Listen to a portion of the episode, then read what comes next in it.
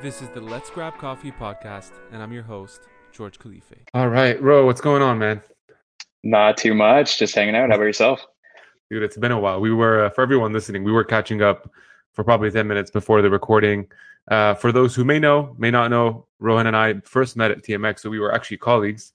Um, also, cubicle buddies, man. I don't know if you remember yeah. those days, dude. That, that was a fun time. It, there was never I, a dull morning. Let me just. I, I do. I do remember those days. You sitting next to me, me constantly bugging you while you're trying to do work and take calls, and I'm just trying to have a good time. Yeah, I remember those days. Right. Th- th- throwing like these uh, massage balls my way, all that shit I had to deal with, man. Um, no, listen, it's good to see you. A lot has, I think, changed since we were, you know, last colleagues at, at TMX in that associate program.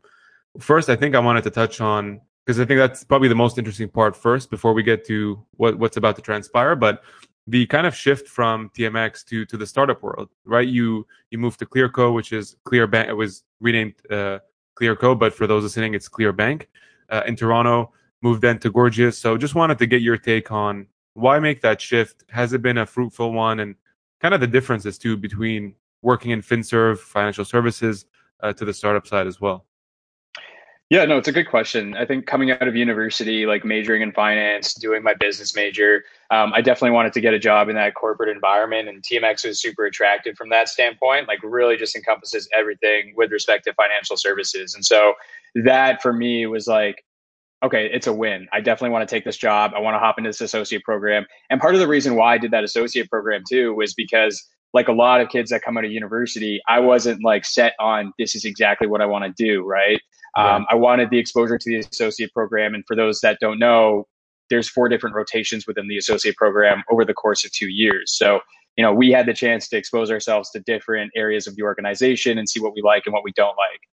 And so after that associate program, I hung out at TMX for, as you know, probably about a year, year and a half after that. Mm-hmm. And, um, or something to that tune, maybe. And then, um, you know the startup environment is super attractive right? Because it's constantly changing. It's in a very agile environment and that for me was super attractive. You know i wanted to join a company that had been founded within the last couple of years that was constantly growing constantly developing and looking for its place in the market and i thought that fast-paced environment was something that was attractive to me. And uh, one of the things that i like to have in all of my roles is interaction with people uh, left right and center. And you know, the role at Clearco at the time had uh, allowed me the opportunity to work with people external to the company, but also people internally to make sure that we come to a common goal. And that's why I made the jump over. And uh, after Clearco, I did make the jump to Gorgias which was a partner of Clearco. And Gorgias is a customer support tool for, for e-commerce companies. So I retained myself in the e-commerce environment, um, doing a very similar type role at Gorgias but um, just at you know more of a tech oriented company on the back end and so it's been very fruitful to your question to your earlier question i have enjoyed my experience so far uh, over the last couple of years in the startup environment and you know i'm happy i made the change but also very very good experiences at tmx yeah, it's interesting. Like to your earlier point, I, f- I felt the same, and that's part of, part of the reason why I ended up joining the associate program as well. I, I didn't really have a, a very straight footing in, within finance. Like I, I didn't really know what what I could even do. I didn't even know like sales and marketing was a thing. And it's funny how you're able to jump from finance to something that like what you're doing now on the partnership side, focused on VCs in the startup world. I mean, if I were to ask you this like four years ago, would you have thought this was even a, a route you could take? No, definitely not. I mean, like going into TMX, you know, in, in that associate program, I didn't know what I was going to expose myself to. So um, being in the role that I am now and interacting with like VCs and private equity firms and angels to a smaller degree, I didn't, I definitely didn't see that coming out of university. So all of these experiences up until now have allowed me to kind of expose myself there. And, and I'm happy that it's brought me to this place for sure. And, and for those wondering, what or how, how would you describe your role as a partnerships manager? There might be someone who might be applying mm-hmm. or even just wondering what that even means. Uh, and especially when when there's a focus on the VC side. Yeah, so in the startup environment, obviously, like one of the main goals is always to add new customers to the portfolio.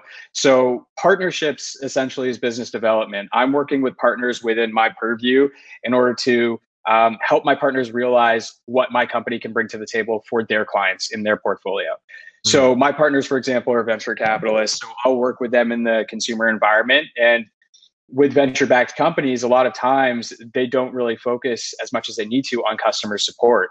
So I help my partners in the VC environment um, you know make that connection between customer support and helping their brands grow in the hope that we can add those brands to our portfolio at gorgias so it's a very business development oriented position and then i work very closely with sales on the uh, internal side so i work really closely with my sales team to pass off those pass off those deals and help them become a customer of gorgias hmm.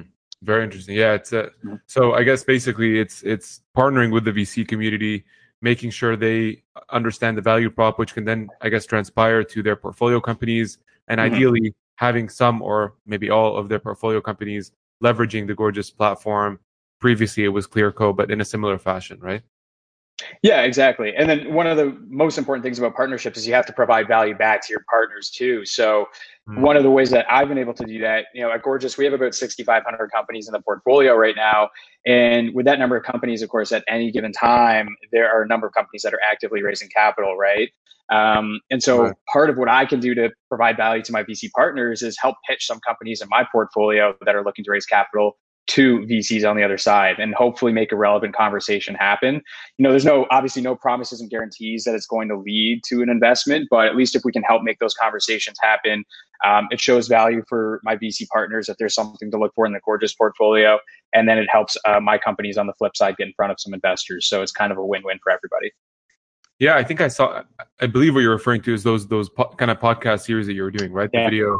I mean, I, I love that, man. It, it made so much sense and and clear when you say value, like that's exactly how you can demonstrate that. Although that word, dude, recently has been traveling a shit ton across platforms, especially like LinkedIn. And sometimes I feel like it's used so sparingly.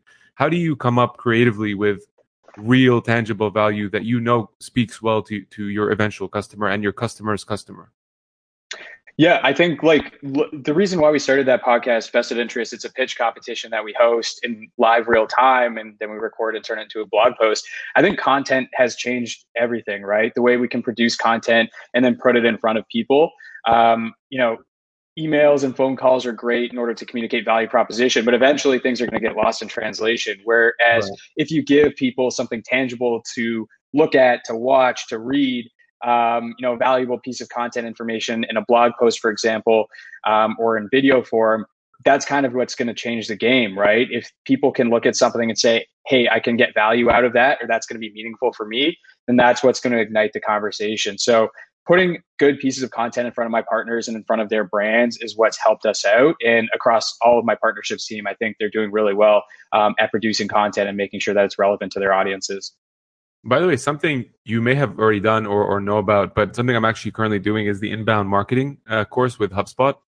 Uh, dude, it, it's really, really efficient. Um, really helping me kind of create that that that that process around marketing, both inbound and, and outbound.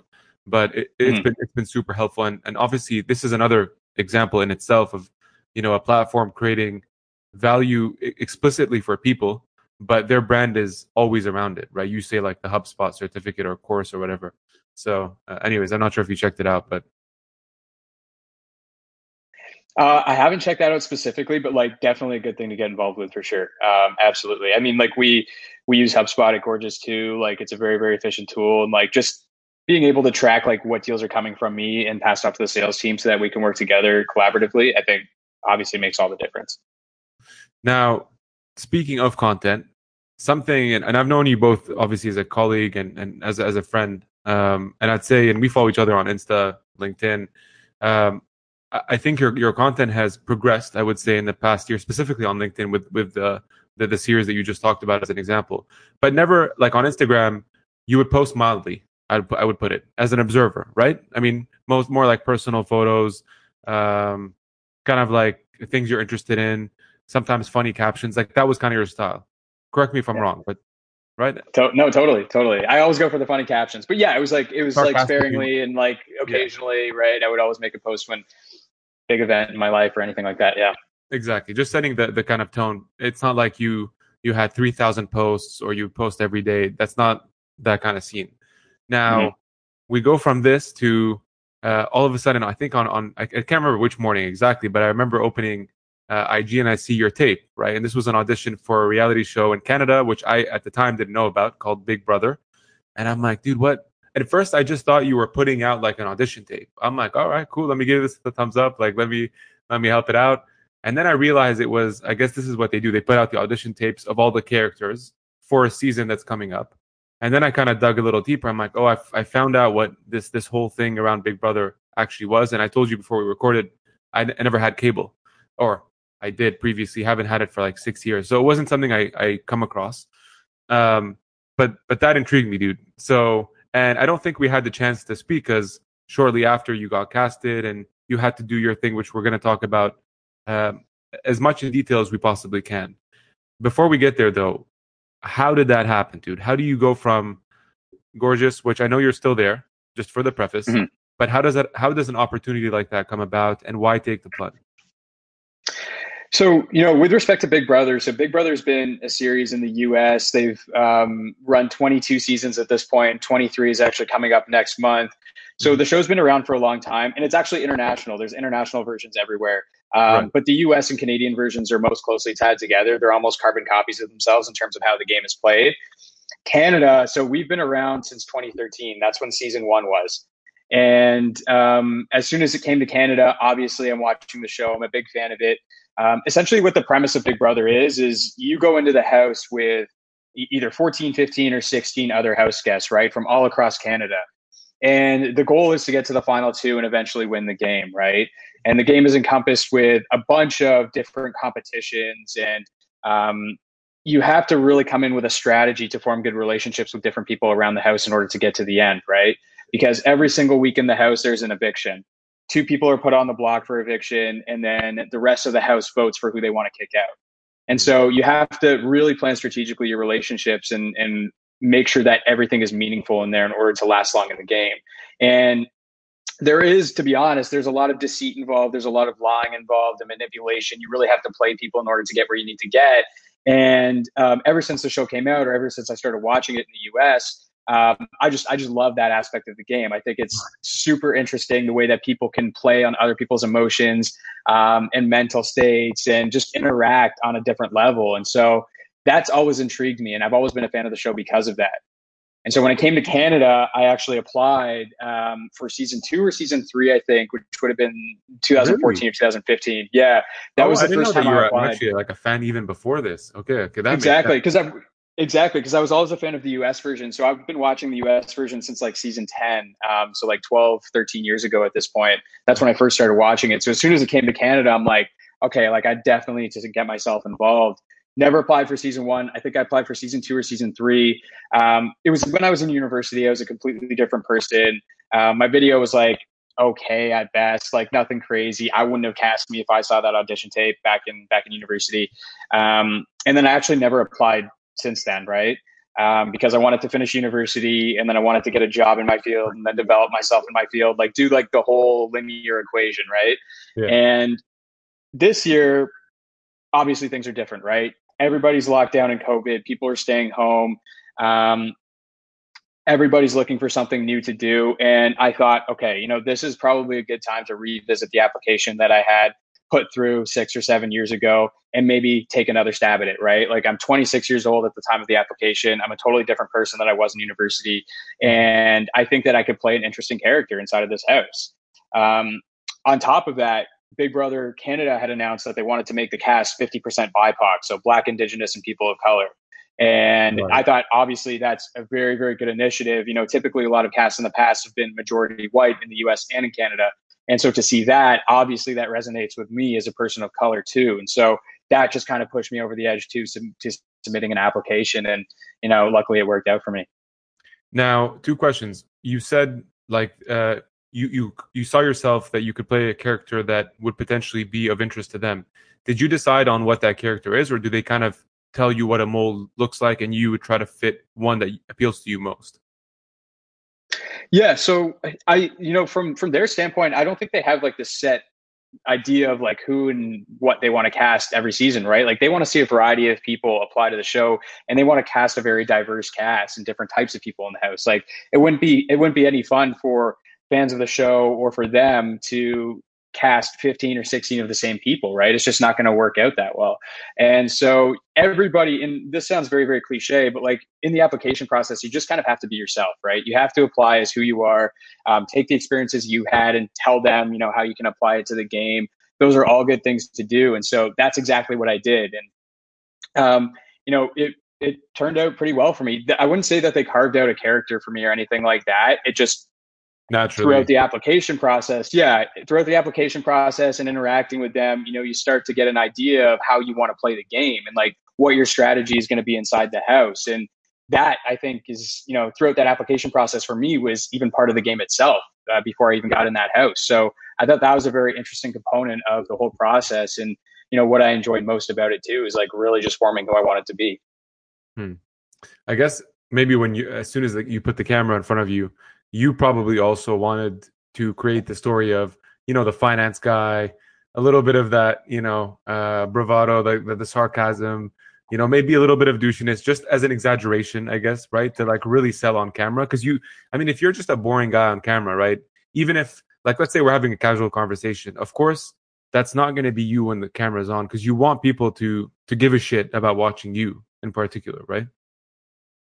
Yeah, I think that's actually a really good point, right? Like in that in that whole process, you want to be someone that's entertaining, right? You want to be someone that's uh, interesting to watch, and so mm you know, for me, like, did I play up a couple of things that I think were interesting about my personality? Definitely, but they're still part of my personality. So, you know, the whole finance bro thing and, you know, being downtown Toronto and having that douchey edge to it, like, those are all very, very maybe small parts of my personality, but those are the interesting parts that I think people love watching and interacting with. And so, you know, when you look back at my bio video that's online, which is about a minute and a half long, like, you're going to see a lot of that played up because that's how I wanted to play the game. That's the character that I wanted to be, and that I wanted people to watch inside of the house. Um, did that turn out the same way uh, when I actually got in there and started playing?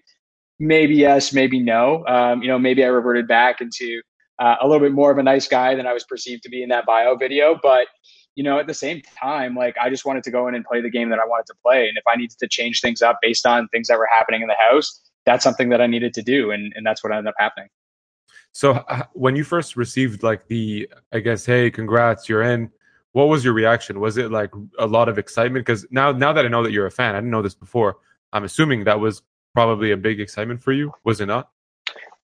So, honestly, super exciting. Like, definitely um, one of the most exciting times of my life because because I've watched the show for so long, right? Like, I've been a fan for like 12, 13, 14 years, whatever it was, and like to see people play the game and then to know that you're going to be one of those people. I mean, very, very few people uh, get to have that experience, right? And in Canada alone, I was on season nine. We've only done nine seasons. In the US, they've done 23. So that's a very, very small subset of people in Canada and then people that applied to the show. And so to have that opportunity to be one of those people, uh, extremely grateful for that experience. And I was over the moon ecstatic when I got that news. Were, were, you so you were ecstatic first? Did you did you get that feeling where like where reality sets in and you're like, oh fuck, like now I have to be on a reality show? Like, did that ever happen? Where there's a bit of nervousness, you know? Uh, there, there definitely was a bit of nervousness because, um, I mean, this is a national show, right? Like Big Brother, it I mean. airs three times a week, three times a week in prime time, and so it, it's not like it's not like other shows that are um, like pre-recorded and that air one times a week, eh, that air one time a week, like you know The Bachelor or The Bachelorette, for example, right? right? Um, but this is something that happens in real time, right? There's a live episode every single Thursday, and there's a live eviction. Somebody walks out every Thursday, and Canada can watch that in real time, right?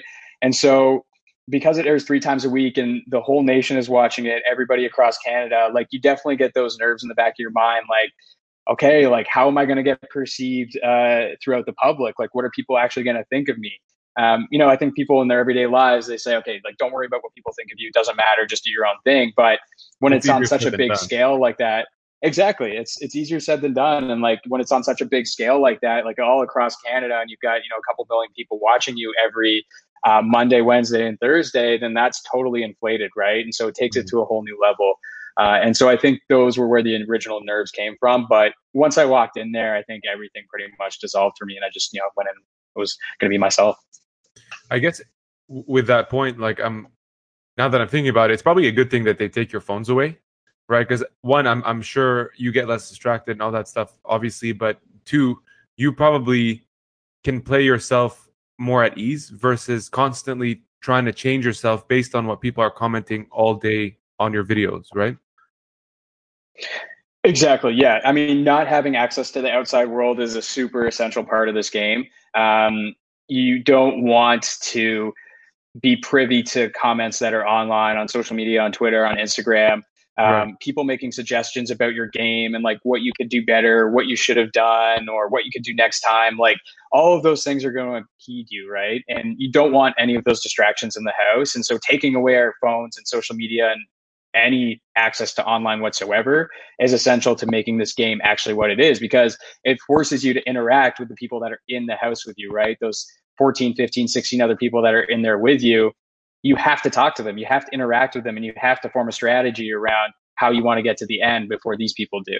And that's what I like about the game. And, you know, honestly, getting rid of my phone and social media was super refreshing too. It just allowed me to unplug a little bit. And we were very fortunate at this time because nobody um, anywhere in the world, given COVID, had the opportunity to be in a room with 15 other people, right? Whereas I did. So, you know, obviously I was grateful for that too and, and having that experience. Yeah, that, that's going to be a good memory, man. Well, we're going to come back to when you when you left and, and kind of post life after that. But talk to me about the the first day that you get there, right? Uh, what is that feeling like when you meet all the other participants? I guess you probably met them there the first time um, you know you you probably get a download of the rules. For people also listening like you're you're you're all in a house for three months all the time right? Like you can't leave this place. Is that is that true?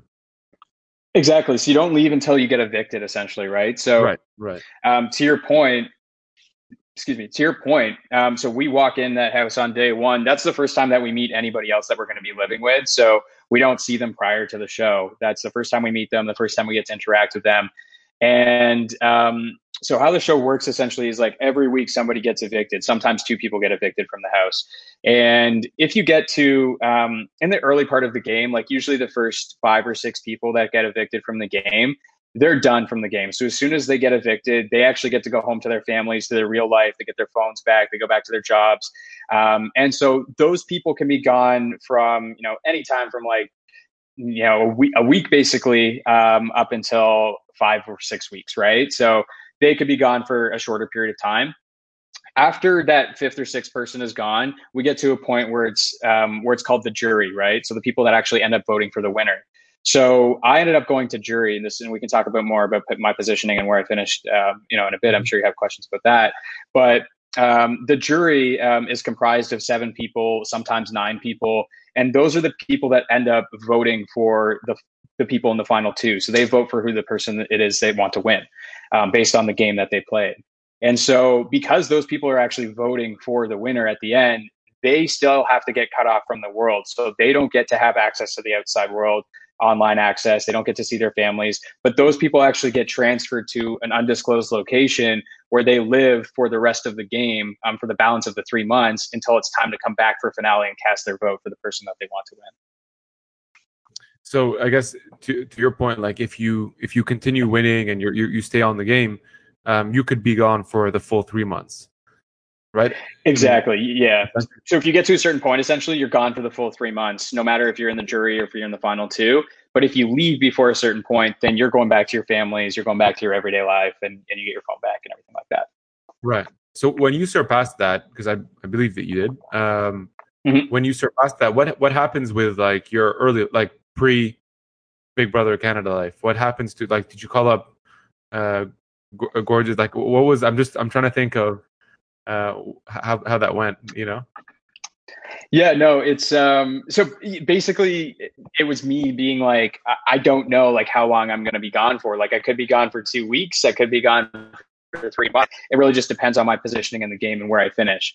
And so it was a right. very like um, it was a very very vague conversation to have definitely um, because you can't really give them a concrete answer as to how long you're going to be gone and so um, i was just like look this is the scenario this is how it might play out and uh, luckily like my team is great like we have a really really cool partnerships team and and uh, and my boss is phenomenal uh, they do their jobs really really well so in the event that i was going to be gone for the three months which i was people were there to step in for events that I had been scheduled for or um, meetings that were on the books for me and anything related to, to my job in general. So uh, everyone was good about stepping in and they were super adaptable. Yeah.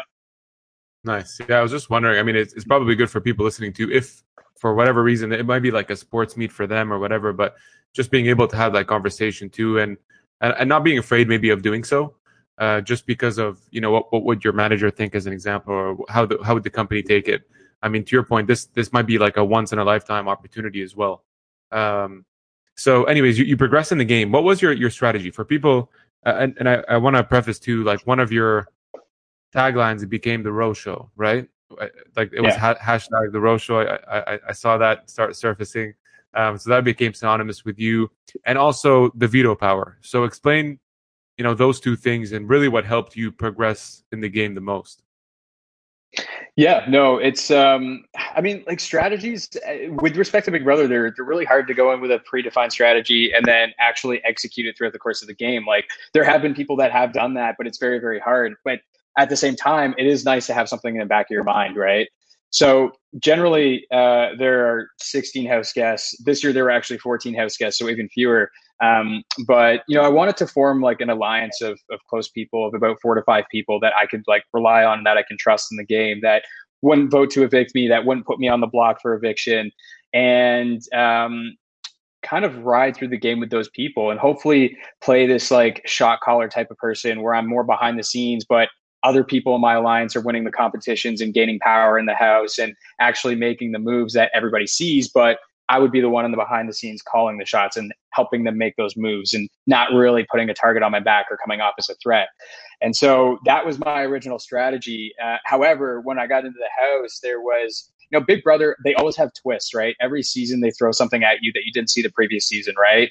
And their whole mm-hmm. tagline is expect the unexpected right? So you don't you can't necessarily go into Big Brother and say, okay, I know for a fact week one this is going to happen, and week six this is going to happen, and week nine this is going to happen. But sometimes they toss different things at you, and it really throws off your strategy.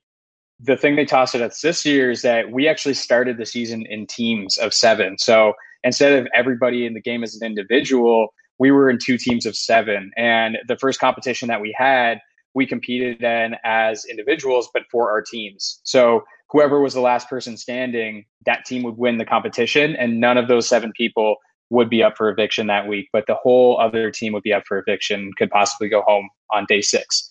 And so my team, I was I was in the I was one of the last two people standing for the first competition, but I ended up losing to uh, Victoria, who was on the other team, and right. she won the competition. Her whole team was safe for the entire week, and my whole team, because of that, was up for eviction that week. And so because I was one of, I, it, it's, it's kind of hard to explain, but because I was not one of 14 people who could go home week one, but now I'm one of six people who could go home week one.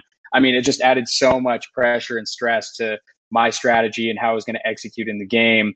And, uh, you know, obviously I stuck around, but we lost a competition in week two again. I was on the block in week two again. And so I was kind of crawling and on my hands and knees from the beginning to make sure that I was in a good spot in the house. Um, mm-hmm. and it kind of tossed my strategy out the window because because of those twists that were thrown my way and because of things that happened in the game. But you know, like you said, I mean, there were good things that came out of it. I ended up winning um, three power veto competitions back to back to back, and the power of veto essentially allows you to take one person off the block. And two of the three times I won that power, I was sitting on the block, so I got to take myself off the block and make sure that I didn't go home that week. And um, yeah, I also kind of got a little bit of a brand, right? The Ro Show is, is something good that came out of this as well. It just kind of caught on early on in the game. Somebody came up with the name, and uh, and it stuck. And so a lot of people now recognize me as that, which is super cool. And uh, it's become a little bit of a brand now. And and you know, I'm definitely gonna I'm definitely gonna rock with it and roll with it. Nice. Well, what would you say was mm. your favorite competition?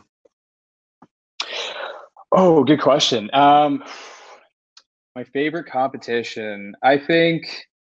So there was. Um, I'll, I'll, probably pick one of the vetoes that I won, just because uh, you know, obviously, like it, it had a happy ending, but definitely, definitely. So um, there was, um, I guess, we had to basically take uh, I beams and we had to lay them down across uh, a path and not every I beam fit in each respective slot. You had to find the right one for the right slot. So you had to lay down about five or six of those beams. And then at the end, we actually had to form like a 3D condo. We had to build it up and uh, make wow. sure that we had colors matched up correctly, make sure that we had lines and balconies and windows uh, lined up correctly. And we had to build this condo, which was probably about three, three and a half feet. Um, you can, you know, obviously people that watched it on TV can see how it was relative to, to how I was standing, and I'm I'm like five ten, so you do the math. Um, but but it was a super interesting competition because I like competitions that have different components and aspects to them. So that had like the beam building part, and then it had the condo building part where you could build up a condo in 3D form, and um, and it was a bit of a puzzle, right? And I don't consider myself to be like overly good at puzzles, but then I got this name, the Puzzle Master, after that, which is crazy. Uh, and so I kind of rolled with that for a bit too. But all of the competitions were super different and interesting, and uh, you know, a, a, bunch of different winners in the house. Multiple people won three or more competitions, which is great to see. And um, you know, there's a couple people that didn't win any, but that's part of the game, and uh, it happens. I was going to ask you as well, um, in terms of I'm losing my train of thought now for some reason. I was just I was really focused on that beam building competition. Oh, okay, I remember. Um, my my point there was like the, the, whole puzzle master as an example. You might not be the best at puzzles, but like here you are again, real time in front of millions of people watching. You're doing this. When at what do you do you like vividly remember what point you stopped feeling like cameras were on you? Yeah, it was uh it was pretty early on, I would say. Like it's um I would say it's easy for easy to forget, honestly, that that you're on camera 24 seven, that your microphone 24 seven. Um, everybody knows that, right? Like there's the live feeds. People can hop online. They can watch the live feed. So things that might not necessarily make it onto the episodes themselves. Um, you know, people can basically sit on their computer screens at work and they can watch us inside the house interact with each other. And so um, if there's something, the whole, uh, not necessarily the whole time. So sometimes the feeds are, are cut um, depending on what's okay. happening in the house or, um, you know, if there's certain things going on. But um, generally speaking, you can like you can log on and you can watch us in real time and you can see the conversations that we're having in real time. And um, I think for me, I, I, I forgot about the cameras pretty early on. Like I was just going in and I was trying to execute my strategy and you know work with the people that I wanted to work with and just play my game, right? And there were elements of of you know you know the competitions and going into that aspect where you're like, okay, like let's put on a show. It's time to put on a show. Canada's watching. Um, but yeah, it was it was pretty natural. Like I would say, within a couple of days. I think the first couple of days uh, for me was uh, you know an adjustment period and just like being inside the house and inside the house that you've watched on TV for so many years. But after I got past that first step, I think I was uh, it, it was kind of easy to just live my life in there like normal. Now, again, for people who don't know the, the show as, as well, what is that final prize? So let's say you make it all the way to the end, you're the last person standing. What is it? All, all encompassing, not just the, maybe the monetary part, which I think.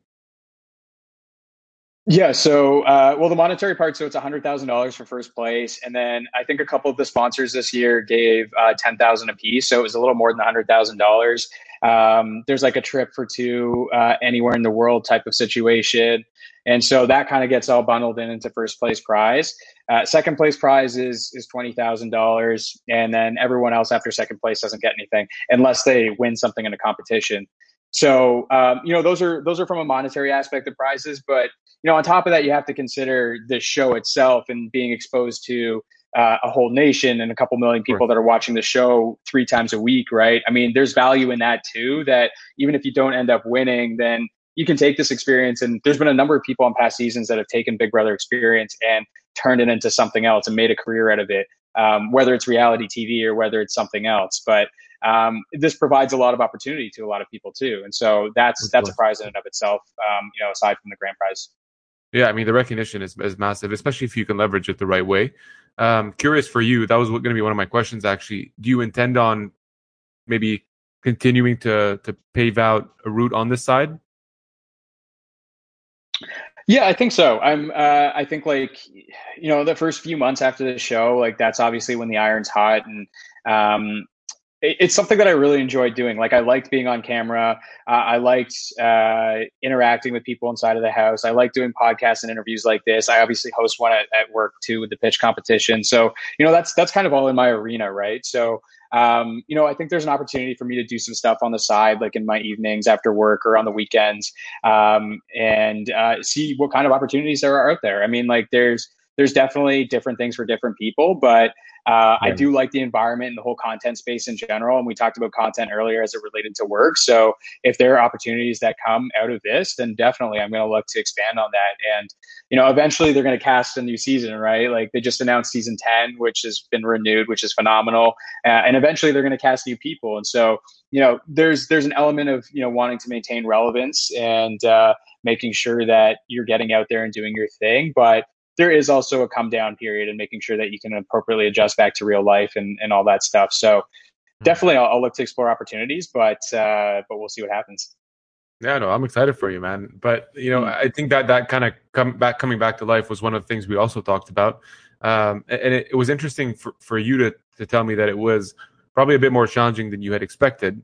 And of course, a lot of that, like you know, I, for people just maybe to visualize, you're stuck in a house for up to three months. Let's put it that way. No phone. You're away literally from everything that's your daily routine. You leave a door, and all of a sudden, you're handed your phone back. Your phone is blowing up with messages, Instagram, all types of social. Uh, you get home, there's a bunch of mail waiting for you. You know, not not to mention if you open up your Gmail or your Outlook, all these things that you might take for like just imagine a two week vacation, multiply that all the way to three months I mean, just just to set the stage here. So, how was that like for you, and how are you managing it so far?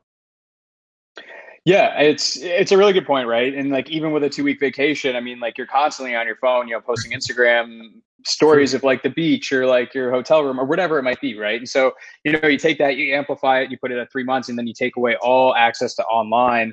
Um, it's definitely a different experience, right? And so you know, I got to the point where I did in the game, so I had no access to anything for three months essentially. Um, and so, you know, coming out to find out new pieces of information, like for example, the COVID vaccine rollout in Ontario, and you know other things that had happened over the last three months, like trades in the NBA that I didn't know about, like little things that you you normally would just like find in your everyday life, just scrolling your phone. I was getting everything all at once, and so it's very very overwhelming. And you know, to your point with emails too, like I hop on my email at work, I've got like four to five thousand emails, and my personal email as well. Like there's so much to go through there social media is very big as well. So like the Twitter world for Big Brother is massive. Also Instagram. So you're getting comments left, right, and center. Uh, thankfully for me, a, a, lot of the comments that I got were positive. So you know, I would say like a good percentage of my comments were positive, and um, you know, people had good things to say about you. But with everybody, like no matter what game you played, um, there are always going to be people that have suggestions on your game, right? Like what you could have done better, and oh, you were stupid for doing this, you're dumb for doing that, and so you kind of have to read those and just scroll past them and almost not engage. Uh, but there's so much positive to engage with online, and I was thankful to have that coming out, um, where it kind of just took away from any one or two negative comments that you might have got. So you know that's that's overwhelming in and of itself. And then just basically getting everything back to where it was pre big brother is, is tough right? So there definitely is a come down period i would say for sure where it's it's a big adjustment. It's information overload. And so i'm still in that process right now. Like i'm uh, i got out of the house a little over a month ago just a, probably about 35 or so days ago uh, or out of the game rather. So uh, it seems like to most people that would be a long time, but it's actually a very, very short period of time for me where I'm still in this adjustment period, uh, getting back to my real life and, and what I would do on an everyday basis, right? And so it's going to take some time for sure, uh, and it's it's a process for everybody. And luckily, we have um, you know past seasons of cast members. There's been eight past seasons uh, that have been super helpful in the process, and a bunch of them reached out to us after we got out of the house and and just let us know like kind of what to expect and, and how to handle things. And obviously people are going to handle things differently, but um, th- it was super helpful to have them as guidance too. So uh, it's it's going to take some time, but you know we're moving and we're getting there, and it was a great experience. I would never take away from the experience. Um, and so we'll just we'll just see how long it takes for me specifically, and it'll take different amounts of time for different people. Dude, can you imagine if if this started in like February and you you came out of there like April, and you had no idea what COVID was? And you just see everybody wearing masks. I mean, I, I'm just imagining when you were saying that, how daunting that would feel. Well, actually, so it did happen last season, and they had to cancel last season. Uh, so basically, they went in in February of last year, right? And then um, they provided updates to the house guests on COVID in the house in March of last year, and then when um, when the government kind of shut down uh, non-essential businesses, they had to end up canceling the season. So Big Brother Canada season eight actually only lasted, I believe, about 27 days or something like that. And then, uh, unfortunately, the house guests had to take off and, and get home. But um, yeah, I mean, imagine getting that piece of information while you're in there when you have no idea what it's all about. It's uh, definitely would be a crazy experience. Last one for you, man. I appreciate a lot mm-hmm. of this. This honestly, this was a lot of personal curiosity too that I've been waiting yeah. to to ask you. So I appreciate that, and probably different from your interviews around the more technical, like in the house moments. Because I feel like I checked mm-hmm. out some of your interviews preparing for this, but I wanted to come in with this like naivete almost uh, for people who might not be familiar with it, but just generally curious of your transitions because that's my personal curiosity. But last one for you you've obviously made the jump several times, as we talked about, from you know the financial space, the startup space. You then venture into um, not just it's not like a, just a, a, commercial. It's not just like a small thing, you know, one time. It's probably like one of the hardest things to do in front of being in front of live television. What was the biggest thing you, you probably took away from it? Uh, the biggest thing I took away is like, don't be afraid to live a non-linear life. I think eh, I think that's one of the things that I had been thinking about in university. Right, we talked about this earlier. I wanted to like after I applied that first time, I was like, okay, I'm not going to do it again because I want to go and get my degree and I want to get a job in my field and then I want to develop myself in my job in my field. And like it to me, like that was all very linear. Like that's what you're supposed to do, right? Um, a lot of mm. people think, you know, when you go to university and go and take that traditional route. And so I would just say like color outside of the lines and do different things. Um, you know, life doesn't have to be linear. You can make it non-linear. Um, you're a unique person no matter who you are. And if you can get yourself out there and put yourself in front of millions of people, I mean, like that's a phenomenal thing to do. But if you don't want to do that and you want to do something a little smaller scale, um, but you're just still stretching the borders, then that's totally fine too. Um, and, you know, with respect to me specifically too, in South Asian representation, I think is really cool um, to talk about too, because, um, you know, a lot of times South Asians are really pigeonholed into very, very specific roles. And Big Brother Canada 9 was like one of the most diverse seasons or was the most diverse season that there has ever been. Um, right. Where, you know, there over 50% of the cast was Black, Indigenous, or people of color.